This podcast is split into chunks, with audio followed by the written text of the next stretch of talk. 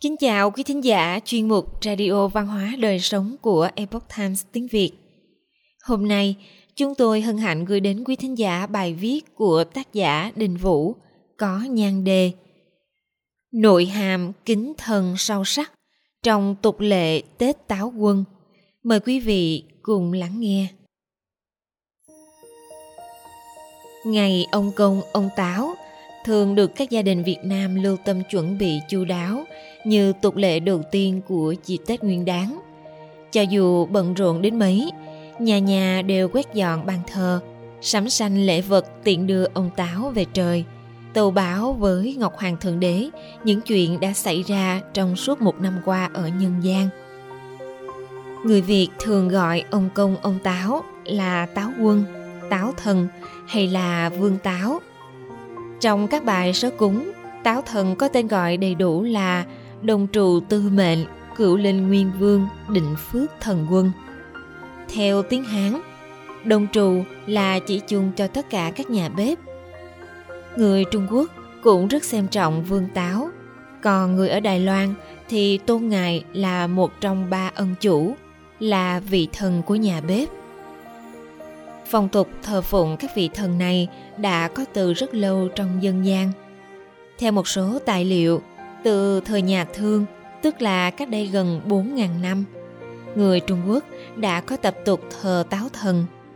Đời Đông Hán, năm 20 đến 206 sau công nguyên, ông Khổng An Quốc trong cuốn Cháu 13 đời khổng tử có viết Táo thần có chức trách ghi chép công và tội của người trong nhà để tâu lên thiên đình, thờ phụng ngài để có phước lành. Như vậy, nhiệm vụ của táo thần rất quan trọng. Ngoài việc quản lý về bếp nút, tức là sự sung túc no đủ của con người, còn có thêm nhiệm vụ theo dõi việc thiện ác trong mỗi nhà nữa. Ở Việt Nam, từ xa xưa, người dân đã thờ cúng ông Táo với hy vọng Táo quân sẽ giúp họ giữ gìn bếp lửa để gia đình luôn nồng ấm và hạnh phúc. Ông Táo quanh năm ở trong bếp nên biết hết tất cả mọi chuyện tốt xấu của mọi người. Vậy nên để cho vua bếp phù hộ cho gia đình sang một năm mới gặp được nhiều điều may mắn, người Việt đã làm lễ tiễn đưa ông Táo về châu Ngọc Hoàng. Nghi lễ thờ cúng Táo Quân mỗi nơi mỗi khác. Theo truyền thống, người Trung Quốc thờ Táo Quân trong mỗi gia đình trừ khi họ chuyển đến nhà mới. Sau đó, nếu gia chủ quyết định không thờ thần bếp nữa, họ sẽ làm lễ tiễn ông Táo đi. Tuy nhiên, hiếm có gia đình nào ngừng phong tục này nếu tổ tiên họ luôn thờ Táo Quân. Người Trung Quốc tin rằng ông Táo khi về trời sẽ cưỡi ngựa. Vì vậy, trong lễ cúng Táo Quân, người ta thường đốt ngựa giấy, còn bày biện thêm đồ cúng là nước uống và cỏ khô để ngựa ăn uống trên đường cũng có nơi dùng những thức vừa ngọt vừa dẻo như dưa hấu, kẹo mạch nha, kẹo kéo, bánh da lợn, vân vân. Trong cúng tế táo thần, ngụ ý là để cho thức ăn còn dính vào miệng của ông táo. Khi táo thần về trời, chỉ tâu những điều tốt lành, ngọt ngào của người mà thôi. Thế nên có câu gật điềm điềm, thuyết hảo thoại, ý là ăn ngọt ngọt nói việc tốt. Ngày lễ của người hoa cũng có chút khác biệt. Vẫn có câu nói rằng quan tam dân tứ đặng gia ngũ. Ý là những người nhà quan lại quyền quý cúng tiễn ông táo vào ngày 23 tháng chạp theo hoàng lịch. Ba tánh bình thường cúng tiễn ngày 24 còn đặng gia là chỉ giới thượng lưu cúng tiễn ông táo vào ngày 25 Tuy nhiên ngày nay, đa phần lễ tiễn ông Táo được tổ chức vào ngày 23 tháng Chạp. Tiệc tiễn ông Táo về trời của người Việt cũng rất phong phú. Nhưng điểm nhấn thú vị nhất nằm ở nghi lễ cúng cá chép. Tục thả cá chép được cho rằng xuất phát từ một số tỉnh thuộc miền Bắc, nhưng nay đã thành phổ biến rộng rãi. Người xưa rất kỹ trong việc chọn cá để tiễn táo quân. Cá chép thường là cá chép sông lựa con khỏe mạnh, râu đỏ. kích thước rộng cỡ vài đầu ngón tay. Khi làm lễ, cá chép sống được thả trong chậu nước để gần sát mâm lễ vật, để táo quân chứng giám. Sau đó mang thả vào ao hồ nào sạch sẽ ở gần đấy. Người Việt quan niệm rằng vào đúng ngày 23 tháng Chạp là Táo Công sẽ cưỡi cá chép lên chầu trời. Và cá chép phải được thả trước giờ ngọ, tức là 12 giờ trưa ngày 23 tháng Chạp thì mới kịp về thiên đình. Ngày nay, vì không có sẵn cá chép sông, nên đa phần người dân mua cá chép vàng về cúng rồi thả. Bởi vì nhiều ao hồ đã bị lấp hoặc ô nhiễm nặng, nên việc tìm được nơi thả sao cho cá có thể sống sót sau đó là cả một vấn đề từ sự hời hợt đến biến dị nhiều người hiện đại không hiểu được ngọn nguồn ý nghĩa tâm linh trong việc thờ táo quân. Do vậy, nghi thức thả cá chép dần trở thành hình thức. Nhà nào cũng phải mua bằng được cá, để sau đó vội vàng cúng bái rồi thả cho xong.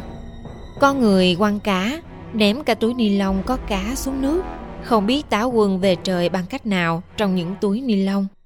Không chỉ làm chết cá mà còn gây ô nhiễm môi trường ở thành phố lớn, còn có thể gặp cảnh người thả cá xuống sông quá đông. Cá mới thả còn mệt lờ đờ, tập trung lại thành đàn. Đầu này xong người thả cá, đầu kia đã có một nhóm khác chích điện bắt cá mang đi bán tiếp để quay vòng. Không chỉ hời hợt hình thức trong tập tục thả cá chép, từ nhiều năm nay, ý tưởng ông táo về trời tâu báo chuyện thiện ác ghi chép tại nhân gian với ngọc hoàng thượng đế đã được đưa vào chương trình hài kịch gặp nhau cuối năm, hay còn gọi là táo quân, được phát sóng trên truyền hình vào tối ngày tất niên. Trong chương trình táo quân, một số vấn đề xã hội mà công chúng quan tâm được đưa ra mổ xẻ với điệu bộ và ngôn ngữ hài kịch, châm biếm, cuốc để mang lại tiếng cười cho khán giả. Các ông táo phụ trách giao thông, giáo dục, y tế, điện nước, vân vân lần lượt vào chầu và báo cáo cho ngọc hoàng. Nếu lĩnh vực do mình quản, càng có nhiều vấn đề, các táo xem ra càng lo lắng và khúm núm trên thiên đình.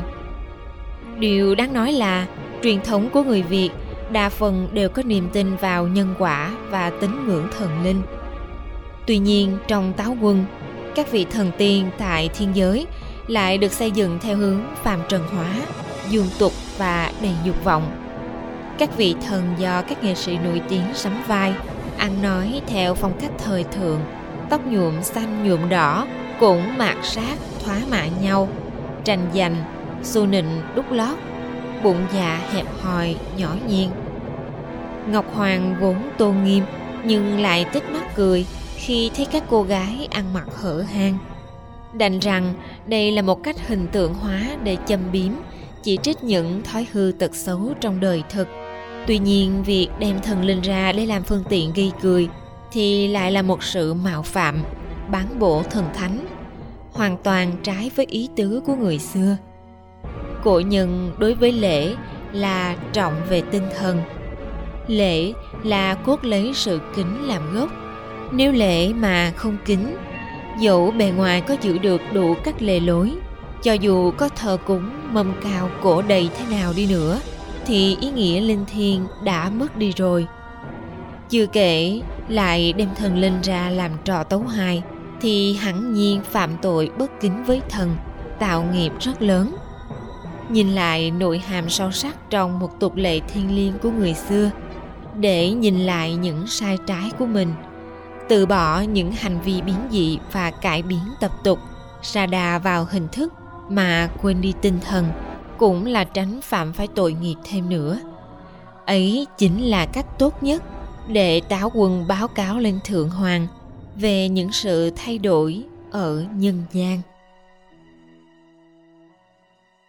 Quý thính giả thân mến chuyên mục radio văn hóa đời sống của epoch times tiếng việt đến đây là hết. Để đọc các bài viết khác của chúng tôi, quý vị có thể truy cập vào trang web epochtimesviet.com. Cảm ơn quý vị đã lắng nghe, quan tâm và đăng ký kênh. Xin chào tạm biệt và hẹn gặp lại quý vị trong chương trình lần sau. Kính chúc mọi điều bình an và tốt lành đến quý vị trong năm mới.